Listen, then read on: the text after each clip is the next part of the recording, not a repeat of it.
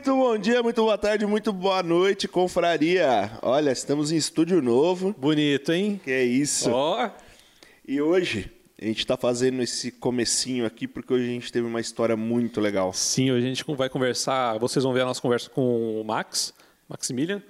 E, cara, é, não tem como descrever Vocês vão ver o que tem aí, cara. É muita coisa. A gente envolve idas em navio. Cara, tem, ó, tem navio, tem vários países, tem nazista, tem o Pelé. Tem o Pelé, tem o cara, Rivelino. Tem o Rivelino, né? Tem a, a tradução dele pro, do, de um palavreado para o juiz.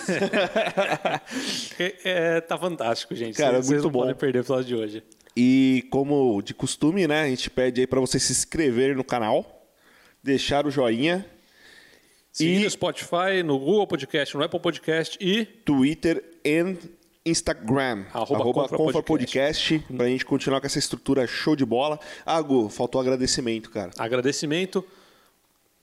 Ninja Som, que ajudou a gente com com a parte de som. com a parte de som, todo o equipamento, e a MGP Consultoria, que vai estar aqui com a gente ainda no, no Confra, que Gustavo cedeu esse Maurício, espaço que cedeu esse espaço aqui. pra gente aqui, cara, que, porra, a gente agradece muito a eles aí por acreditar na gente, né? Isso aí. E sem mais delongas, vamos ficar com a história do Max. Valeu!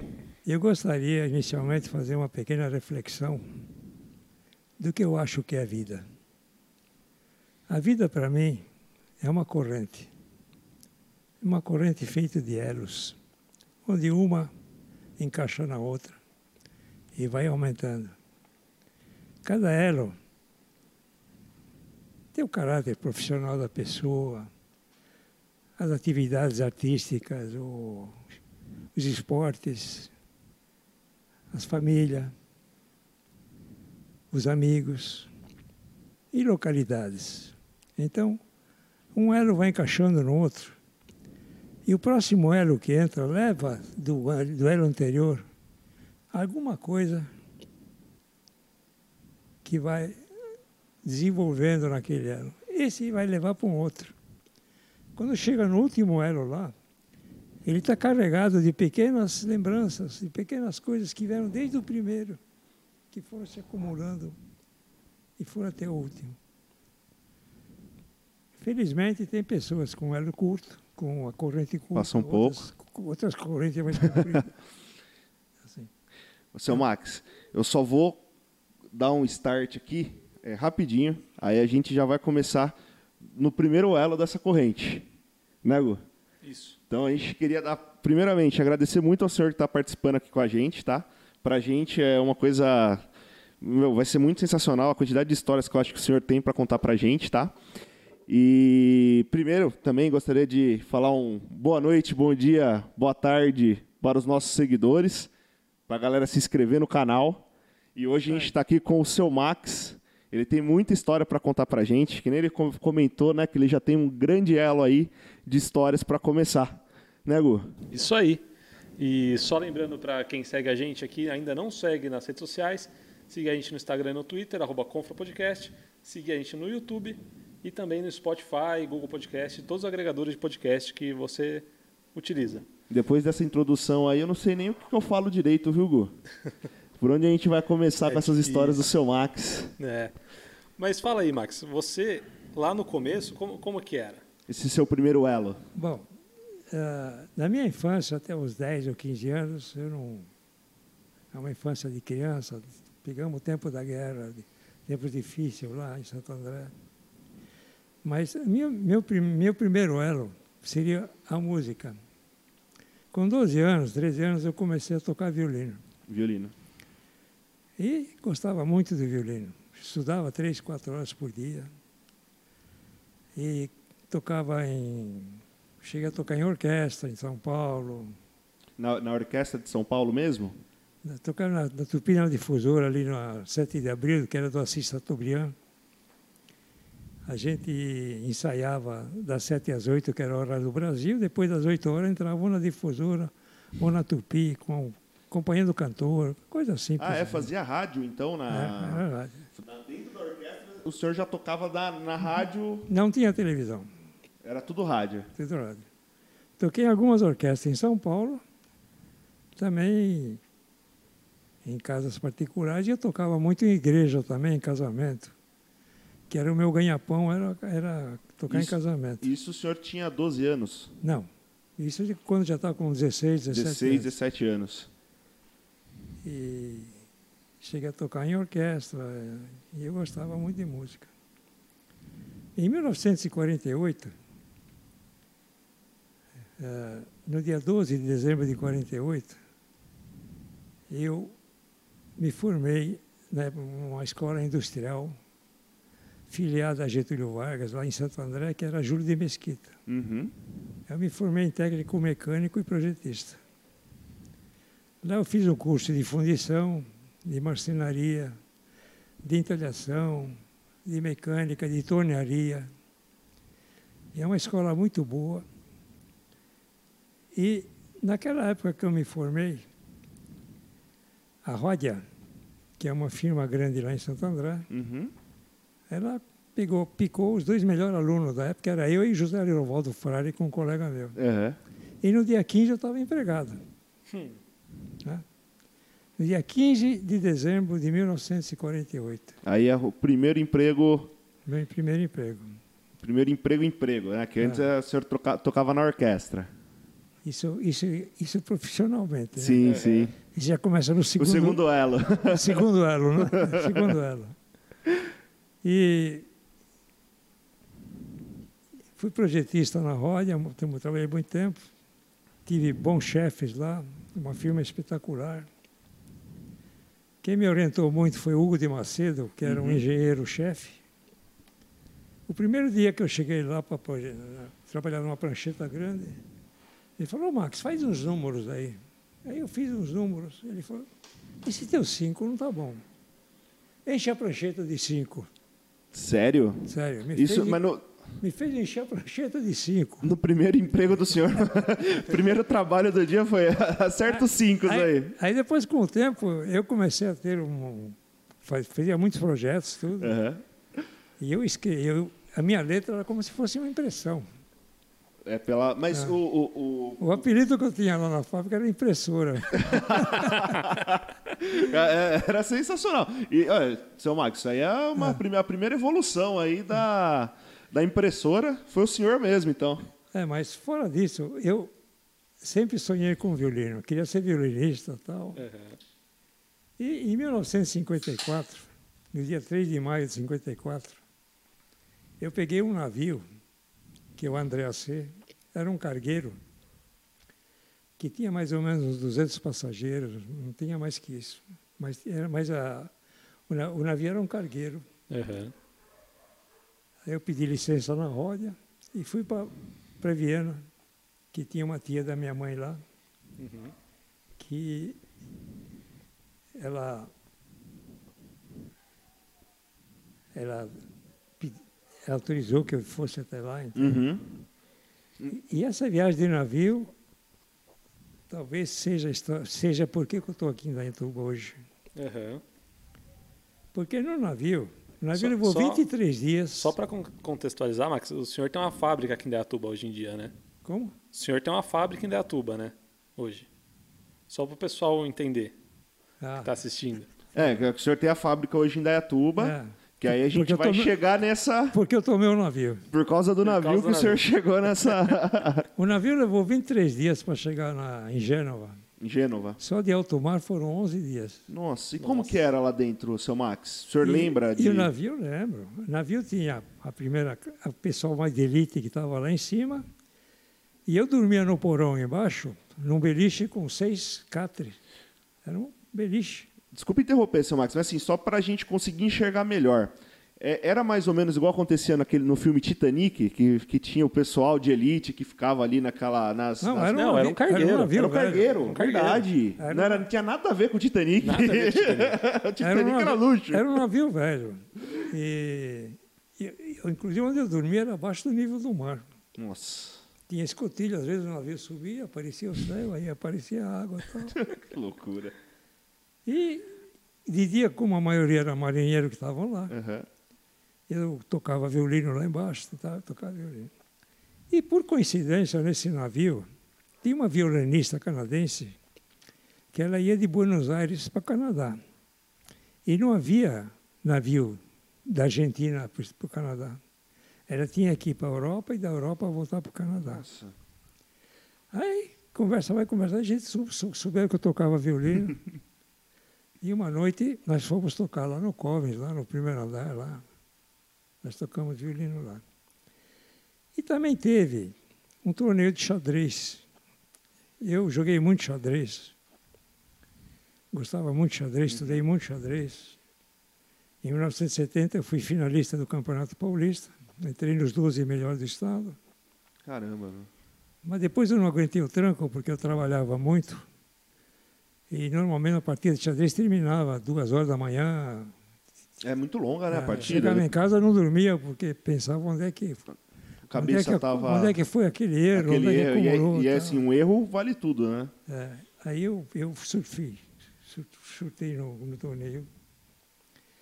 Mas nesse torneio de xadrez, eu joguei com um senhor. Eu ganhei, joguei torneio, ganhei, ganhei. Então, o pessoal era muito fraco, né? tá bem tranquilo ali no, no barco. E tinha um senhor austríaco, baixinho, que jogou comigo também e tal. E ele vinha de Santa Catarina com a mulher, um filho e um cachorro. Uhum. No navio ele levou cachorro. Meu Deus. E depois conversa vai, conversa vem. Ah, o que você vai fazer na Áustria? Eu falei, ah, vou tentar sobreviver, vou tentar estudar música e tal, sobreviver e tal. Ele falou, poxa, eu estou precisando de alguém para fazer correspondência para o Brasil. Eu tinha uma firma em Santa Catarina, eu fechei a firma, estou voltando para a Áustria, e lá eu vou, vou começar a fazer negócio com o Brasil. Uhum. E você me procura, me deu o endereço lá dele. Tá? Naquela época, Viena estava dividida em quatro áreas, em 54. Uhum. A francesa, inglesa, americana e russa. Certo. Eram quatro distritos divididos. Uhum. Es- Esse alojamento que eu tinha, eu tenho até uma fotografia dele aqui, ele era no distrito inglês, quase, quase encostado no, no russo. Os meus parentes moravam no sul de Viena, Uhum. mais ou menos 40, 50 quilômetros de Viena. E para mim ir lá eu tinha que pedir salvo-conduto, porque eu era brasileiro tal. Sim. Mas no fim eu não pedi mais nada, porque a minha cara que eu estava, eu era, eu era mais austríaco do Mas que, do que. do que brasileiro, Brasileiro. Bom, e chegando em Viena, eu fui procurar o Herbert, ele chamava Herbert. Aham. Eu fui procurar ele no endereço que ele deu. Era, um, era dentro do distrito russo. Era um quarteirão com uma, um conjunto de casa com um pátio grande dentro. Uhum. Aí você entrava, tem corredor comprido e tal. Fui lá no apartamento que ele deu, bati lá, não apareceu ninguém. Falei com a vizinha, falou, não conhece, não, não apareceu aqui nada. Tal. Bom, liquidou o assunto. Nesse inteirinho, eu procurei uma audiência com um professor de violino, chamava Hans Lorenz, na Academia Superior de Música de Viena, que é lá no Ring. Uhum. Era um palacete grande. E ele, muito atencioso, me atendeu. Ele falou, toca alguma coisa aí. Aí eu toquei o concerto de Viotti e tal, um pedacinho. Ele falou, pode parar, pode parar. Ele falou, você está muito ruim, ele falou. Na hora que o seu Max achou, agora eu vou tem 23 conseguir. anos.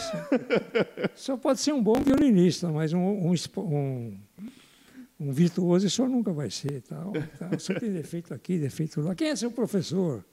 Meu professor é o Olavo de Almeida do Braz ali, sabe? E aqui já era alguma coisa. vem comigo, vem comigo. Entramos no palacete lá, naquelas portas grandes de 4 metros de altura. Abri a porta assim, tinha um catatau lá de 7, 8 anos tocando violino. Eles pescavam o pessoal da Rússia, da Uhum. Iugoslávia, da Ucrânia, de não sei de onde, tal, tal. E era gente de 7, 6, 7, 8 anos que eles estavam preparando. Preparando para quando ficasse mais velho, violinista. tá perfeito. E ele falou, "Aí daqui, saíram uns dois ou três viu, concertista, Uhum. solista. O resto, agora, puta, e fiquei desse tamanho. assim. Ele ficou com dó de mim, falou, volta aqui, eu vou te dar umas aulas. É, pelo menos ganhou umas aulas, né, seu Max? Aí eu voltei lá, eu aprendi com ele em quatro meses, mais do que dez Tinha- anos aqui, sabe? É muita diferença, né? É, O pessoal é muito mais avançado né, nessas E questões. quando eu fui para a Áustria, eu, eu tinha acho que mais de. não tinha nem 100 dólares no bolso. Não tinha 100 dólares. Meu pai me conseguiu um pouco a passagem. A passagem era barata porque eu estava lá embaixo. Uhum. E eu queria também andar com a Hamburg Süd. Mas a Hamburg Süd você consegue viajar sem pagar. Uhum. Mas você trabalha no navio. Você fica lustrando. Você fica lustrando corimão, você fica lavando o chão. E você também fica pintando o navio do lado de fora. Pendurado num Do lado negócio de assim. fora, Aí eu falei, negativo. tá maluco. Ficar pendurado em alto mar é difícil, né? falei, eu não. Mas meu pai me arrumou uma passagem e eu cheguei até Viena. Uhum. O navio parou em Casablanca, teve problemas, porque o navio descarregava muita maçã da Argentina. E, e Casablanca estava em agitação, em revolta com os franceses, Nossa. que estavam pegando, perdendo a independência. Uhum. E ficamos três dias parados lá. Nossa. E lá foi, foi brava a É coisa. três dias sem saber praticamente o que vai acontecer, né? Aí a turma descarregava a maçã, aí chegava um cara com aquele saiote grande lá, rala, rala, rala, rala. Todo mundo sentava, parava, né? E lá é interessante, os marroquinos, eles andam com três, quatro saias, Uhum. saias. E dentro da saia tinha os bolsos. Era um tal de pegar maçã e enfiar no bolso. o cara saía de lá que nem uma árvore de Natal. assim. Cheio de maçã. E vocês nem podiam fazer nada, né, seu Max? É. Tinha que aceitar. E Casablanca era uma parte francesa, que era cidade nova, e Aham. tinha a parte oriental, que é o Casbah, o negócio lá era brabo. Uhum. E tinha também o problema da, da- do pessoal do, do deserto, que às vezes pegavam e raptavam gente para levar para o deserto. Nossa. Como é que chama? Eu vou lembrar o nome. E eu com o Enrico, que o Enrico era um italiano que andava junto com Aham. ele. E ali eu vi matar um cara na minha frente, assim, Nossa. sabe? Com uma facada assim, o cara matou, um, um marroquino matou um outro lá. Tal, nós caímos fora. E foi, foi bacana. Quando chegamos na, na Áustria, eu consegui um lugarzinho para me alojar. Aham. Uhum. A minha tia tinha uma, a tia da minha mãe tinha uma, ela, ela vendia lacticínios, manteiga, leite, ah, salame, linguiça. Tipo uma tal. mercearia. Hã? Tipo uma mercearia. Ah, mas, mas era bem pequenininha, né? Aham. E o pessoal lá era pobre, o pessoal comprava 100 gramas disso, 100 gramas daquilo, Bem pouquinho. que naquela, na Alemanha é deca, né? Um deca disso, um deca daquilo e tal. Aham. E eu comia de favor com ela, Uhum. mas às vezes não comia. Quando estava na cidade, não comia. E lá em Viena, que é, até a Ana foi lá, tem a Catedral de São Estevão, Uhum. que Viena tem um... A Viena é o seguinte, tem um anel, que é um círculo grande, e depois tem o ringue. O anel é o ringue, Uhum. tem o anel, que é o ringue, e tem a parte circular volta, que é a Gürtel, é a cinta. Uhum. Então, se você é do bairro, você vai daqui para aquele bairro lá, você não passa na cidade, você pega aqui. Faz o volta, contorno. aqui. Interessante. Interessante aquilo.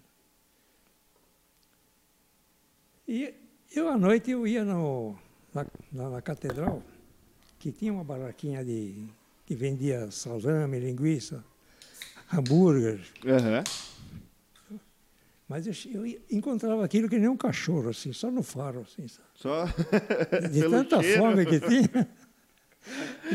já, já ia atrás da. era um pãozão desse tamanho, com uma Nossa, que Ah, que dá com uma satisfação. A, a comida a deve ser, ela deve ser bem parecida com a alemã, né? A comida da, da Áustria. E essa minha tia tinha um filho, que era o Hubert, Uhum. e tinha uma motoca.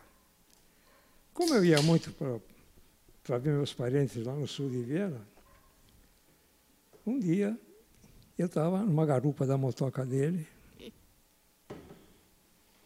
Mas é incrível, incrível acontecer. E andando numa avenida arborizada, passa um moleque correndo na nossa frente. Uhum. Eu era o filho do Herbert. do rapaz lá do navio. Do Eu falei, navio. para, para, para, para. Cadê teu pai? Não, meu pai está numa casinha aqui. Que lá em Viena tem as casas de campo, Uhum. que é uma casinha do tamanho dessa sala aqui, assim. O pessoal dorme no chão, dorme no, co- no colchão. Aí faz uma saladinha, cozinha, faz tomar, tom, planta coisa. Uhum. E eles passam o verão lá. Uhum. É um Gärtner House que eles chamam, né? E meu pai está lá, fui lá, pô, ah, que, que novidade. Sim, sim, eu falei, mas eu fui lá, onde você deu o endereço, não te achei e tal. Ele falou, não, eu mudei, eu fui para um outro lugar tal, e tal, e me deu um novo endereço. Uhum. Ah, mas acho que o cara não regulava muito da, da das ideias. E eu nunca esqueço, foi uma tarde, eu fui lá procurar a casa dele. Uhum. Era perto da Widnerstrasse, uma travessa, segundo andar, subi no prédio lá. Quando eu chego no prédio, está tudo destruído no chão, colchão, Nossa. travesseiro. A mulher estava num canto, chorando. E tinha dois caras de capote, vermelhão, que eram russos. E eu fiquei meio assim, falei, "É que- que- é?" falei, eu queria com- falar com o senhor Herbert. Falou, não, não, quando é que o senhor conhece o Herbert? Falei, ah, conheci no navio, tal, me prometeu emprego, tal, não sei o que, tal. Aí o russo tomou nota do meu nome e tal, Uhum. tal. Falou, ele não está. O senhor pode ir embora, se o senhor tiver algum... Me deu um cartãozinho, se o senhor souber o paradeiro dele, o senhor me telefona. Meu Deus. Eu desci, estava chuviscando. Andei três quarteirão para pegar o bonde. Sim. Veio o russo atrás de mim, Você tá respirando o microfone, cara. Poxa, mas... o russo veio atrás de mim e parou do meu lado quando o bonde parou. Como eu tomava bonde de costa aqui na São João, na, tinha bonde de monte em São Paulo, né? Uhum. Quando o bonde começou a andar, eu pulei no bonde- bonde. Levei uma bronca, levei uma bronca do cobrador. O cara queria me multar. Mas o russo ficou. O russo ficou. Bom, aí dei continuidade e tal. E eu estava tocando na, na minha casinha que eu tinha lá. Bateram na porta. KGB, KGB? Polícia Secreta Russa. Né?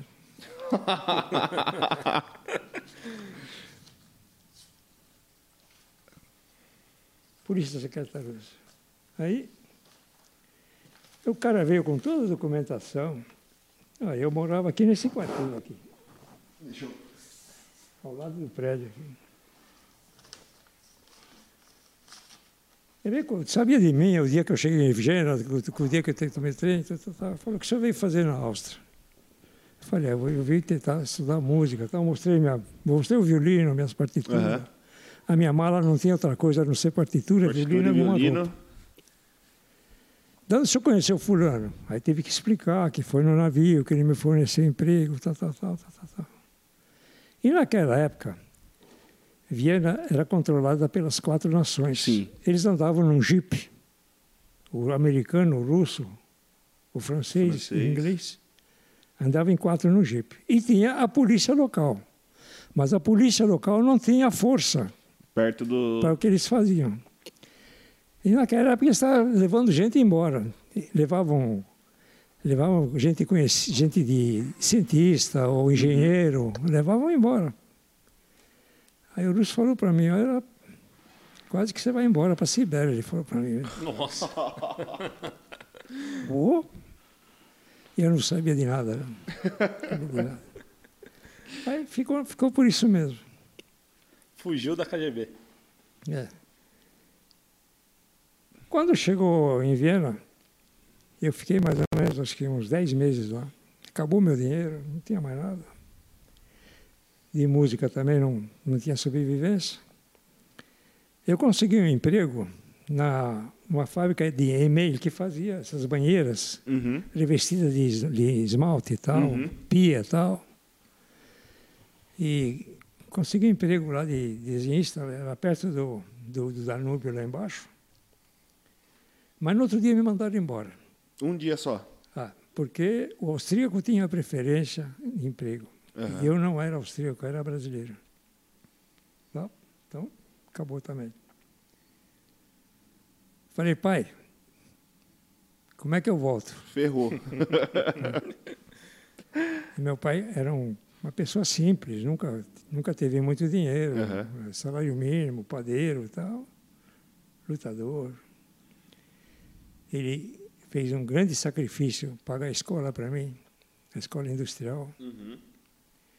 Quando acabou a escola, eu queria fazer engenharia, faculdade, ele falou, não, você vai trabalhar. Fui trabalhar. Meu pai me mandou uma passagem por Le Havre. Le Havre é um porto no norte da França Uhum. e era o, o navio Lavoisier. Aí aproveitei, peguei o trem de Viena para Paris, parei em Paris. E fui na sede da Ródia, onde o Hugo de Macedo estava lá. Aquele que era meu diretor em Santo Diretor em André. Uhum. Rue, Rue, Rue, Rue, Rue, Rue Jean Goujon, 21. Rua Jean Goujon, 21. Não esqueço até hoje. Aí pedi para falar com a secretária, a secretária veio, só que ia falar com quem? Ela queria falar com o Monsieur Hugo de Macedo. Ela falou, quem é? Fala que é um funcionário dele do Brasil. Mas... Daí a pouco ele apareceu, ô, Marcos! ele era casado com a filha do Sané João, que era um dos diretores da, da Ródia em Lyon. Uhum. Ô, Marcos, chegou a secretária, não venho, não volto mais hoje. Me pegou. levou para passear, levou para passear, me levou no zoológico, me levou para a casa dele, mas o cara me tratou assim, né? E ele falou, olha, está indo uma equipe para o Brasil para montar um nylon. Porque no tempo que eu trabalhava na Ródia, era só rayon. Rayon são umas máquinas de 4, 5 andares Nossa. que o polimere vai lá em cima e aquece, aquilo desce, tem as bombas sob pressão, passa num métier. Métier tem, por exemplo, 32 furinhos que você não enxerga, Uhum. mas o, o negócio passa, é quente, sob pressão, e os 32 fiozinhos fazem um fio. Hum. E conforme desce, já tem o, o, ar, o ar frio que zela, Uhum. e a bobina já vai enrolando os cavetais. Legal. E aquela máquina não parava, 24, 24 horas. horas. Não podia parar. Porque se parava, entupia, Entupia tudo, ela Era é- fora. Ele falou, até ainda turma para o Brasil para instalar um nylon lá em Santo André. Você não quer acompanhar? Como eu estava de licença da eu falei, vou acompanhar. Bom. Aí eu fui a Lyon, que era a sede da Ródia, e, por coincidência, viemos todos no mesmo navio. Uhum. E comigo veio o Ecari, o Ecari era o chefe geral, mas tinha um engenheiro chamado Maurice Mouguet, que era meu chefe direto. Uhum. Uma pessoa simples, simples. E lá em Santo André, eu aprendi francês com, a mulher dele, que ela dava aula na Aliança Francesa. Uhum. E tinha um filhinho pequenininho, três, quatro anos, chamava Gilles. Veio coincidência, hein? Gilles. Bom, depois que eu, eu saí de lá, nunca mais vi ele e tal. Um dia eu vou no Triskel aqui. No restaurante? Aqui em Datuba? Ah. Ah, É, é o Gilles, Gilles. Olha, Gilles. hein? Gilles de quê? Gilles Mourier.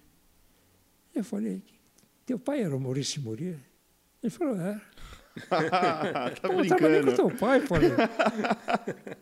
Olha que coincidência. Que coincidência. Caramba. Acontece que. E, e teu pai? Eu, ah, meu pai morreu de câncer de próstata em Paris, ele falou, né? Isso é um detalhe só de, de o que acontece, né? Uhum. Como que é o, o mundo dá volta, né, depois, cara? de, depois de 40, 50 anos, né? No restaurante aqui. Bom, aí voltamos, trabalhei na, na- no, no nylon, trabalhei Uhum. no nylon. Aí um dia veio uma carta desse Herbert para a casa do meu pai em Santo André, que ele tinha um endereço, Uhum. que ele queria voltar para o Brasil. Se ele podia dormir pelo menos umas duas, três noites na casa do meu pai. Falei, não tem problema. Ele chegou, dormiu num quartinho lá. O cara é elétrico, é elétrico. Ele não parava Não parava quieto. No, no- na outra semana ele estava empregado numa firma da Floresta de Abreu, de ferramenta lá. E nesse interim, eu tinha saído da, da Ródia para Uhum. montar o, o- a penicilina da Fontoura White. Eu trabalhei com assistente do, do Fleming, que é o distribuidor da penicilina e tal. Uhum. E a Ródia, que era a fontura, montou lá na enxeta, estava montando. E eu trabalhei dois anos lá, na penicilina. Eu trabalhava numa sala que tinha um, um guarda na porta, eu não podia entrar com, com papel, nem, nem sair Nada. com lápis, nada. Uhum. Assinava documentos que, se por acaso, numa ligação de Saísse janta, alguma alguma coisa, coisa. desse uma outra combinação, seja assim. E o baixinho, ele encontrou o pessoal da, da, da- de uma firma chamada Norte e Sul, na Rua Aurora, Uhum. era um pessoal austríaco, chamavam Kepler. E ele falou, poxa, eu preciso de um técnico que fale, que fala alemão, que, que toca fábrica. Eles tinham uma fábrica de placa de torno, Uhum. de Santa, chamava Metalúrgica Santa Bárbara. E era na Rua Clélia. A fábrica era no fundo de uma casa, na frente tinha um escritório. E eu peguei e topei. Uhum. Topei. Peguei a Santa Bárbara, mas peguei uma turma toda revoltada. O pessoal não queria não queria atender. Trabalhava dia e noite a fábrica lá na Rua Clélia. Tive que ficar três dias sem ir para casa. Dormia no sofá lá da Nossa. sua sala. Duas horas da manhã, o cara batia no ombro assim e falava, só quer regular a máquina para mim? Putz, Hum. Aí no fim eu ganhei o pessoal, ficaram todos amigos. conseguiu. E o baixinho era, era ve- vendedor da fábrica, era até era ele que comandava toda a Aham. da fábrica. E começamos a fazer ferramenta. Naquela época não existia o metal duro, existia o aço rápido, que era o 1841. Uhum. Comecei a fazer ferramenta. E o Kepler, ele visitava a indústria automobilística. Eu ia com ele na Volkswagen, que a Volkswagen tinha mudado da Bom Pastor para São Bernardo. Lá na. Ela estava na Bom Pastor, na descida ali, lá no Ipiranga. Antes, antes onde tinha o Clube Ipiranga ali. Uhum. E, e tinha a Willis Overland na, na estrada do Tabuão. E eu visitava a Willis Overland. E depois de uns dois, três anos com, com o baixinho, vamos entrar no elo do futebol. Essa parte que eu adoro. futebol, depois nós continuamos. Essa é a parte que eu adoro, na hora que chega no futebol. Em 1947, não, é 47, 62, 57, desculpe. É, essa, época, essa época aí tinha um rapaz jogando que era. Em 56, 57, não havia juiz no Brasil de futebol. E a federação contratou juízes ingleses e juízes austríacos. Sério? É. Dessa eu não sabia que veio gente de É, fora pra também não pitar sabia, aqui, não. E vieram dois juízes da Áustria, um chamava Pribil, o outro Haustetter. Uhum, E o baixinho já fez amizade com eles. com eles. Já, já era amigo deles, levou eles para morar na Lapa, lá na rua Caio Graco. Tá? E comecei a ir na federação com os juízes, ia junto e tal. E o João Mendonça Falcão era o presidente da federação, federação. corintiano roxo e tal. Daí a gente já vê de onde que vem essa história Mas o- Corinthians o e diretor- Federação. O hein? diretor de árbitros era um, era um que era da, da Portuguesa de Esportes. Aham. Não lembro, não lembro mais o nome dele. Ele falou, eu preciso de um intérprete. Sim. Porque o juiz, como é que vai, se, vai, se, vai falar com Vai falar com os jogadores. Aí me jogou como. Oficializou como intérprete do juiz. Onde o juiz, onde o juiz ia, eu tinha que ir O junto. Max ia junto com o juiz. Então, quando tinha jogo, Seu Max, deixa eu tirar uma dúvida. E quando o pessoal xingava o juiz? vai acontecer. Vai acontecer. O Rivelino, o Rivelino. uma vez o o juiz me chamou no meio do campo, eu estava jogando Corinthians e não sei quem, Palmeiras, ele entrou, entrei no campo. Eu sentava na mesa do, do meio do representante, e o representante sentava o, o, o, o intérprete. O juiz tinha problema, chamava o intérprete, corria lá, levava a vaia da turma. No, me- No meio do jogo. E chegava para o Rivelino, fala para ele que da próxima vez ele vai para ele vai para a rua. Ele fala, ele vai te pôr na rua na próxima vez. Manda ele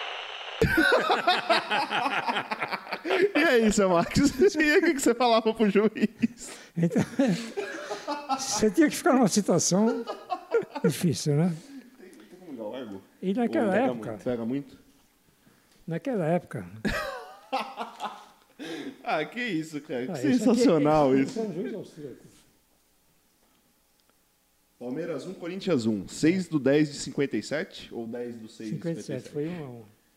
É aqui eu estava falando. Tudo que o juiz Olha, seu, seu Max tá. Cara, pa- é, isso aqui era Pacaembu, seu Max?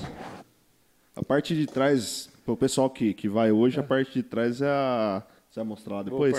A parte de trás aqui é a arquibancada laranja. Não mudou muito, não. É, tudo, que o juiz, tudo que o juiz falava nas entrevistas, eu tinha que estar do lado para Para traduzir. poder traduzir.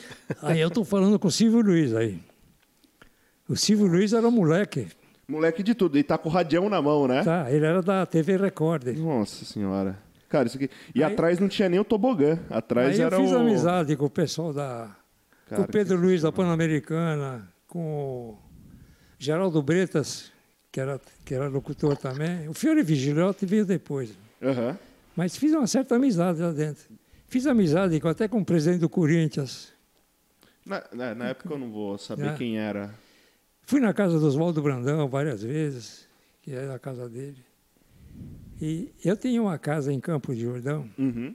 que eu comecei a fazer uma casa lá, uma casa muito bonita, numa área de 7 mil metros, no Jardim Embaixador. Quem me, quem me levou para lá foi o genro do, do Oswaldo Brandão. Nossa. Isso já no tempo que eu estava na, na Willis Overland. Uhum. E eu comecei a fazer a casa lá. Fiz uma casa bonita, muito bonita. E em 65, vamos deixar o alemão de lado, visitava a Willis Uhum. um espanhol, que ele vendia diamantes pela Christensen Roder, pela Roder. Uhum. Ele vinha de Lambreta tal, chamava-se o Modesto. E tal, tal. Vai muitos anos ele falava, poxa, queria montar uma firma, vamos montar uma firma, vamos montar uma firma, vamos montar uma firma. Bom, no fim entrei na dele, nós montamos uma firma. Foi em 65. Uhum.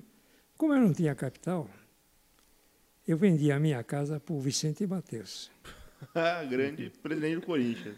E o Vicente Mateus comprou a minha casa porque o meu vizinho era o Alfredo Inácio Trindade. E os dois não se Não bicavam. se bicava. Os dois presidentes do Corinthians. E aí começou a FSN na Ipiranga. Foi uma luta tremenda. Não sabia. não- Fui, fui para a Alemanha atrás de tecnologia, Uhum. Corri para tudo quanto é lado. E a firma foi crescendo. Naquela época não tinha muita indústria, né? Uhum. Mexia com diamante só três firmas, que eram a Persson Bouquet Sim. e a Roder. Nós somos a terceira firma no Brasil. Hoje tem mais de 60. Bom, voltando então ao alemão. O alemão levou, me, me levou para a federação Para ser o intérprete dos juízes. Eu fui até sócio dele numa fundição, na Rua Tílio Piffe, na Casa Verde. Uhum.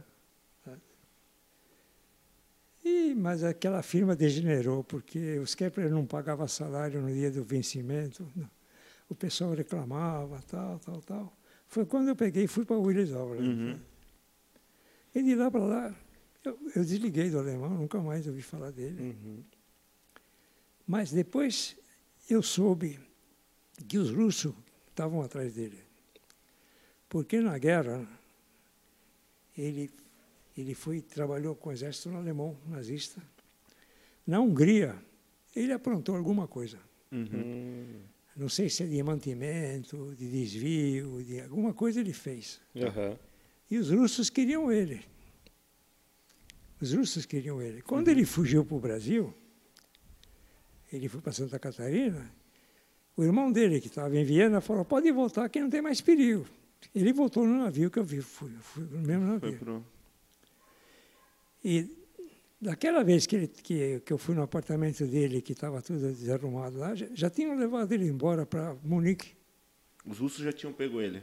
Eu acho que alguém levou ele embora para Munique. Ou ele fugiu, né? É. Bom, depois, nunca mais tive contato com ele. Depois que eu fui para Willis Álvaro, nunca mais tive Uhum. contato. Uhum. Eu sei que ele foi para Belo Horizonte trabalhar com uma representação e tal, e nunca mais vi. É, são, são os famosos eros, né? Então, É. então eu pergunto hoje, se o moleque não passa em frente à moto, vai existir o Modesto, a FSN, a Willis Overland? É, é muito louco isso, né? ah? É, entra, entra tudo naquele negócio, até do, do rapaz aqui do, do restaurante, É. pra ver como que o mundo, o negócio é muito louco, né? Sim, sim.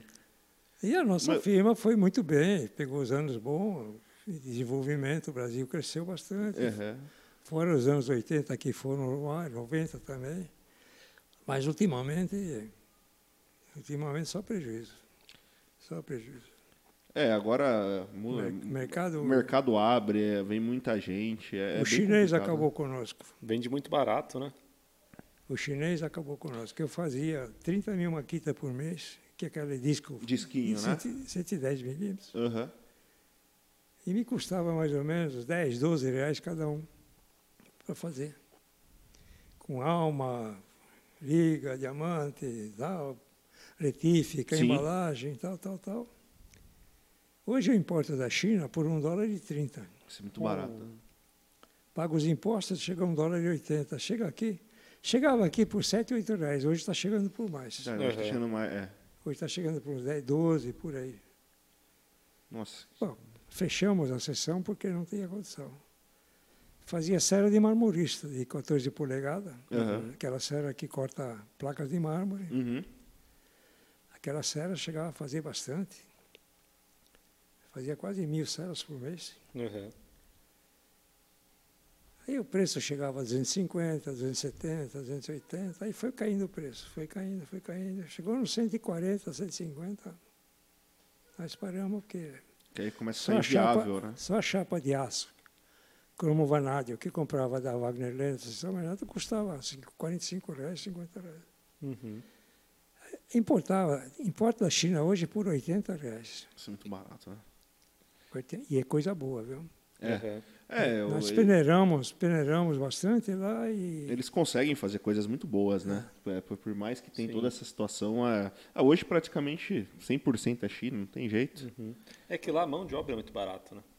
É, a mão de obra é muito barata. Mas ainda eu quero saber mais do futebol. não, não tem uma história, Max, que você encontrou o Pelé? qual? O- Que você encontrou o Pelé quando você trabalhava de intérprete no futebol? Foi Ernesto? No, Não, no Pelé. Porque quando, quando o senhor fez a, fez a tradução dos árbitros, eu acho que o Pelé estava jogando já no Santos, não estava? 57, o senhor falou? 57. O Pelé já estava no Santos. O senhor já chegou a fazer algum jogo do Pelé? Ué, Eu, eu, eu vivia com o Pelé, pô. É, tá vendo? É, é cheguei- simples assim, eu vivia eu com o Pelé. Eu cheguei a entrar, nos, eu entrava nos vestiários, porque o representante da federação, ele tem que chegar duas horas antes do jogo, para ver se tem bandeira hasteada, se tem ambulância, se tem policiamento, se tem massagista. Aí o, aí o, o representante vai na, No vestiário. no vestiário e o técnico dá, uma fi, dá a ficha dos 11 jogadores que Aham. vão jogar. Uhum. Por exemplo, não tem nada de Pelé, nem canhoteiro, nem nada disso. Até era o nome. Edson Edson Arantes do Nascimento. Uhum. atleta 2347 e tal, tal, tal, tal. E o representante fazia uma súmula. E, e, por exemplo, às 16 horas e 10 minutos, o ju- juiz iniciou o jogo. Inicia o jogo. tal. tal. Às 16 horas e 28, o atleta fulano, número tal, tal, tal, fez um gol para a equipe tal, tal. Uhum. É tudo registrado. Aham. E eu, para me entender um pouco mais, eu fiz um pouco de, de escola de arco com o Armando, com o Lucídio Danelei Bosquila, o, aquele outro, Bosquila, o... Hum, Pior que futebol, não sei nada. É, dos árbitros mais antigos eu não vou, não vou lembrar. E olha que eu fiz a escola de árbitro também, é. mas não vou conseguir lembrar. O Armando Marques era mais, era mais escolinha, né? Uhum. Ele não se metia com os outros, né? Como é que chamava o outro? Puxa vida. O era policial. É, Esse aí tava tranquilo. É. Você aí não tinha problema pra ser juiz. Ele, ele chegou a apitar jogo com. É. Pegava a segunda divisão lá tava armado, já não tinha problema. e eu passei. E eu passei cada uma já. Eu imagino. Eu lembro de, de um jogo, por exemplo, Santos e São Paulo, a estreia do Zizinho no São Paulo, na Vila Belmiro à noite. Então nós saímos da federação. Esses dois bandeirinhas aí eram Germinal Alba e Aldo Trama. Eram sempre os mesmos. O juiz só atuava com esses dois bandeirantes. E naquele, naquele dia o, o São Paulo enfiou 5 a 2 no Santos. Nossa. E no Mas Santos teve- do, do Pelé. E o Santos com Coutinho, Pelé, Pagão, Pepe, Gito, Gilmar no gol, tal, aquela turma toda. entendeu? E, e o tesoureiro também saía com a gente. Uhum. A gente ia de táxi, saía da Avenida Paulista, da Brigadeiro Luiz Antônio. ia lá. Quando acabou o jogo, foi difícil para sair do, do, do campo, Do campo. o juiz e tal. O- São Paulo jogou, ganhou mesmo. O juiz Foi não, na bola. não interferiu nada. Aí, nós, nós entramos, conseguimos entrar nos táxis. E o Júlio Fantauzzi estava com dois sacos de dinheiro, que era a renda do jogo. Era tudo em, tudo em dinheiro. Dinheiro. Uhum. Mas dois sacos de dinheiro. E para sair da Vila Belmiro, tem que passar no túnel. Tem que Passar no túnel. Chegou o túnel, estava fechado, choveu pedra, Nossa. para tudo quanto é lado. Isso dentro da vila, dentro É. do, do, do campo. Aí conseguiu, com uma guarnição da polícia, levou a gente no posto, na delegacia do Porto lá. Aham.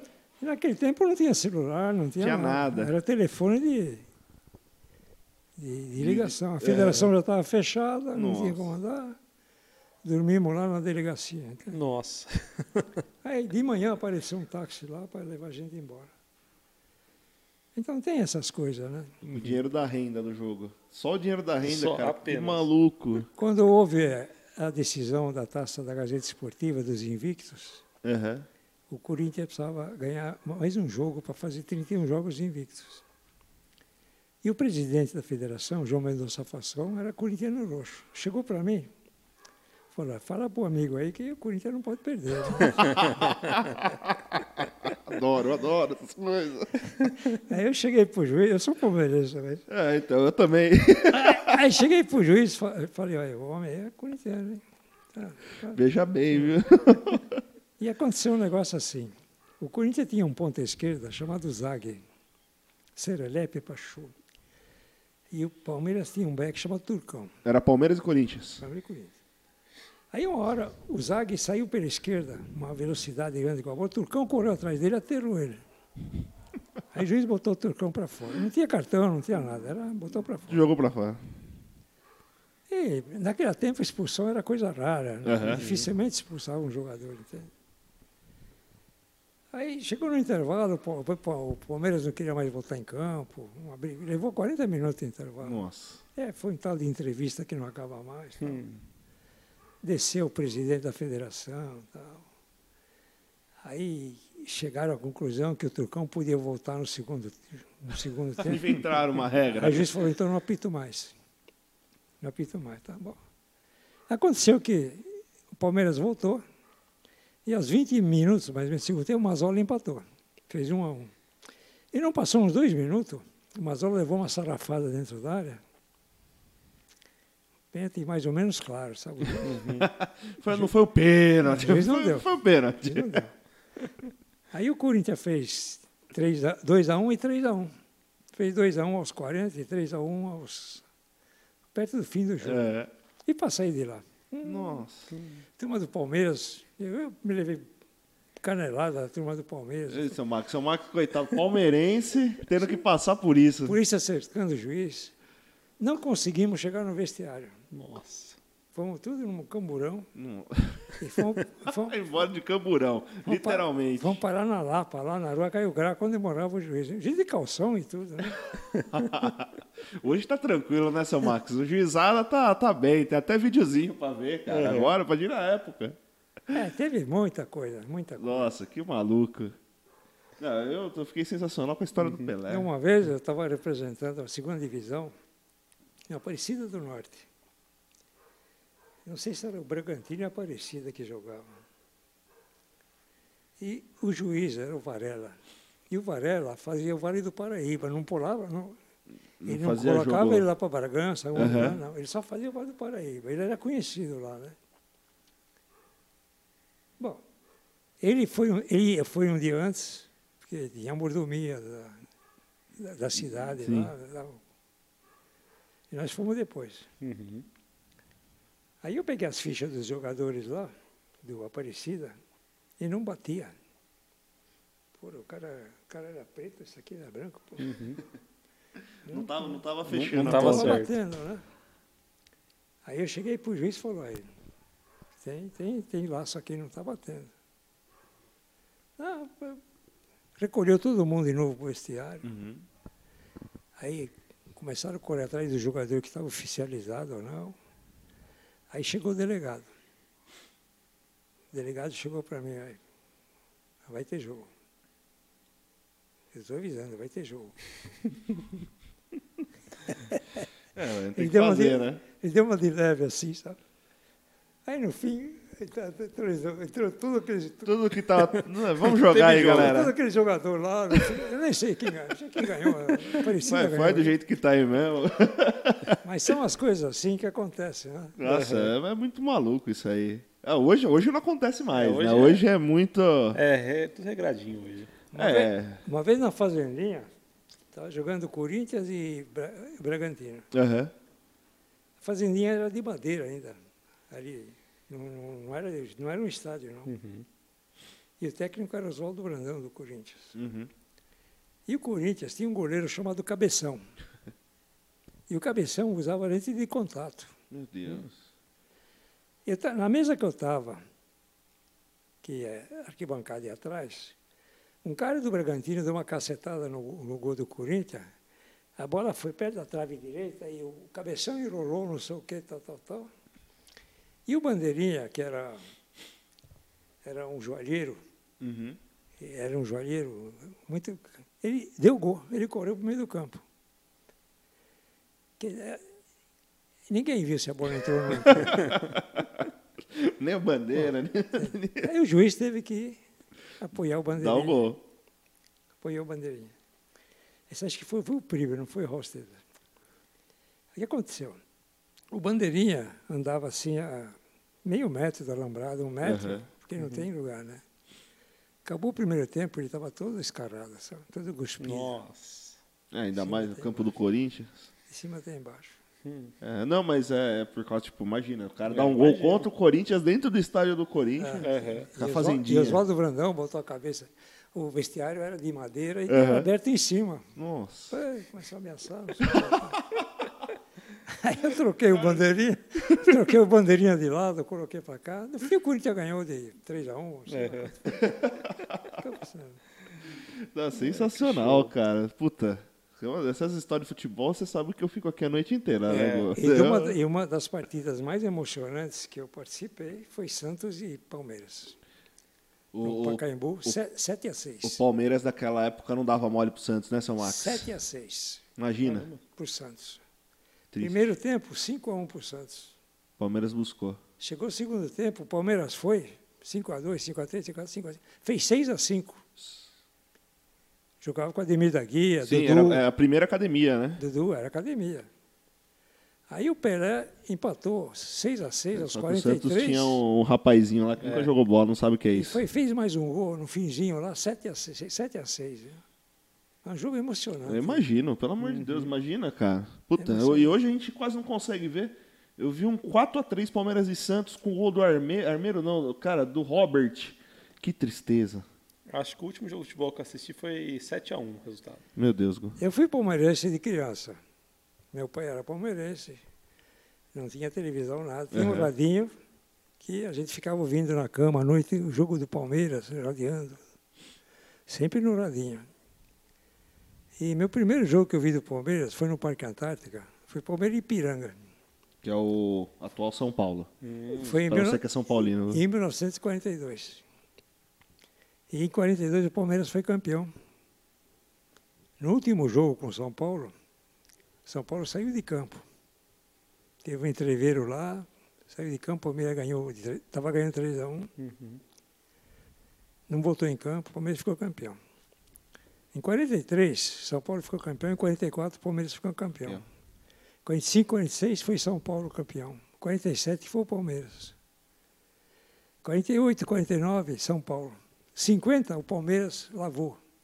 Foi campeão do, de- do Paulista, do torneio Rio-São Paulo, campeão brasileiro e campeão sul-americano. Ganhou lá do Penharol, lá no Aham. Uruguai e tal. Tinha um timaço. Aí depois entrou a Era Pelé. Aí não tinha como, né? Ah, Corinthians ficou campeão em 54, aí depois começou a entrar a Era Santos. Aí não. Aí Aí, eu- o único time que batia de frente era o Palmeiras mesmo, que era a é. primeira academia, Aí acabou. mas era. O negócio era muito louco. Eu tenho. Eu tenho. Time do Palmeiras aí desde daquela época. Fico louco isso aqui, cara. 42. O Berdan no gol, dá pra ver pelo bigodinho. Cara, que louco isso aqui, né? Mas o futebol, se você pensar bem, essas brigas que dá, é tudo, Besteira. tudo besteira. entende? É showzinho pra divertir mais.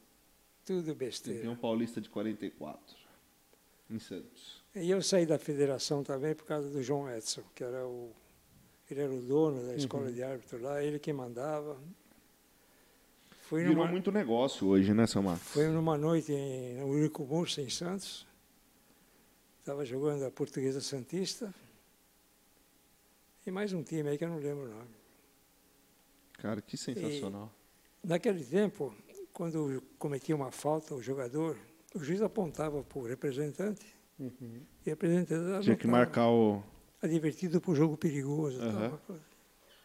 Não tinha cartão, não tinha nada. tinha nada, né? tinha nada. Você vai mostrar as fotos lá, Gu? E o juiz também faz uma súmula. É, a súmula tem até hoje, né? né? E essa súmula vai por toda quarta-feira no tribunal são abertas súmulas Pra ver o ocorrido. e, e também o representante também dá uma nota para o juiz, Aham. saber se ele teve influência no, placar, No placar ou não? algum- se o pênalti foi duvidoso, alguma coisa assim. entende? Quando acabava o, o jogo, a gente se reunia com o juiz assim e falava, bom, ah, esse, aqui, esse cara aqui está tá penalizado por jogo. Vamos riscar, vamos riscar. Os dois riscavam. Não vão prejudicar o rapaz. Não pre- Então era um negócio assim, mais ou menos. É, o- hoje, hoje virou muito negócio, né? Hoje é, é, é muito negócio dentro do Então esse futebol pessoal que se mata no bar por causa de futebol e briga. Besteira. Tudo, tudo besteira, né? Besteira. Tudo besteira. Mas, pelo amor de Deus, cara. Pouca história hoje, Gu? Então, Pouca história? muita história muito boa.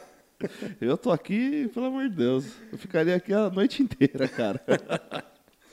Bom, mas O Edson advertiu. advertiu um.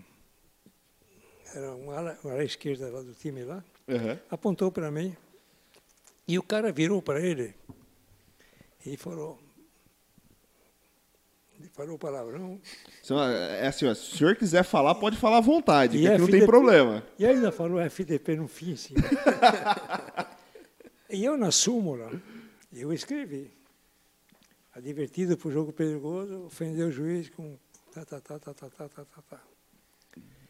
Quando chegou na quarta-feira, puta. Na dele não estava isso aí, sabe? Na do juiz não tava. O cara queria me matar. Nossa. O cara começou a me perseguir. Meu Deus. Aí eu falei, "Ah, chega, amor. Já, é muita dor de cabeça. abandonei. Eu não passava domingo em casa. É. Aham. Eu, já não, eu nunca tive, eu não vi meu filho crescer, pô. Nossa, mas sensacional, cara. Sensacional. Sim. Bom, acho que por hoje tá ótimo, né? Seu Max, a gente gostaria de agradecer muito a presença do senhor. Acho que histórias como essa é que, meu, vale muito a pena ser ouvida, E ser repassada, né? ser muito repassada, Aham. Pra você ver aí como que o mundo dá voltas É. e realmente os elos se fecham, E né? o mundo é pequeno, né? Pequeno, né? Pelo amor de Deus, é Mas não minúsculo. esqueça dos zeros, viu? Que um leva para o outro, viu? Não, isso, isso é Você realmente... carrega, você sempre vai carregando na tua vida alguma coisa que passou, que ainda ficou um resto lá, que vai indo, vai indo. Uma vai hora indo, vai... E fica na tua cabeça, entendeu? Nossa, Aham. mas é sensacional. Sim. Muito com louco. certeza. Bom, Max, mais uma vez, Tá. Obrigado por participar aqui com a gente, Eu- por aceitar o convite. Eu que agradeço. ó, Aí, ó, mais um elo, fe- mais um elo aí se abrindo, né, seu Max? Agora pe- com o podcast. Eu peço desculpa se. Que isso? Demais. Pelo amor de Falou- Deus. Falou de menos, tanto que vamos chamar mais vezes para vir aqui conversar com a gente. Tem muita história pra ser contada. Agora o senhor vai se acostumando com podcast, essa coisa da entrevista, ó. sensacional. Na verdade, é entrevista, é um bate-papo. É um bate-papo. Porque Bom. foi sensacional. É, recadinhos finais aqui. É, pra vocês não se esquecerem de se inscrever no canal, deixar o like no vídeo Tá boa a cerveja. e compartilhar. Tá boa, né? E também segue no Spotify, Apple Podcasts e Google Podcast. Exatamente. E estamos no estúdio novo. Estúdio novo, verdade. Muito bom, pessoal.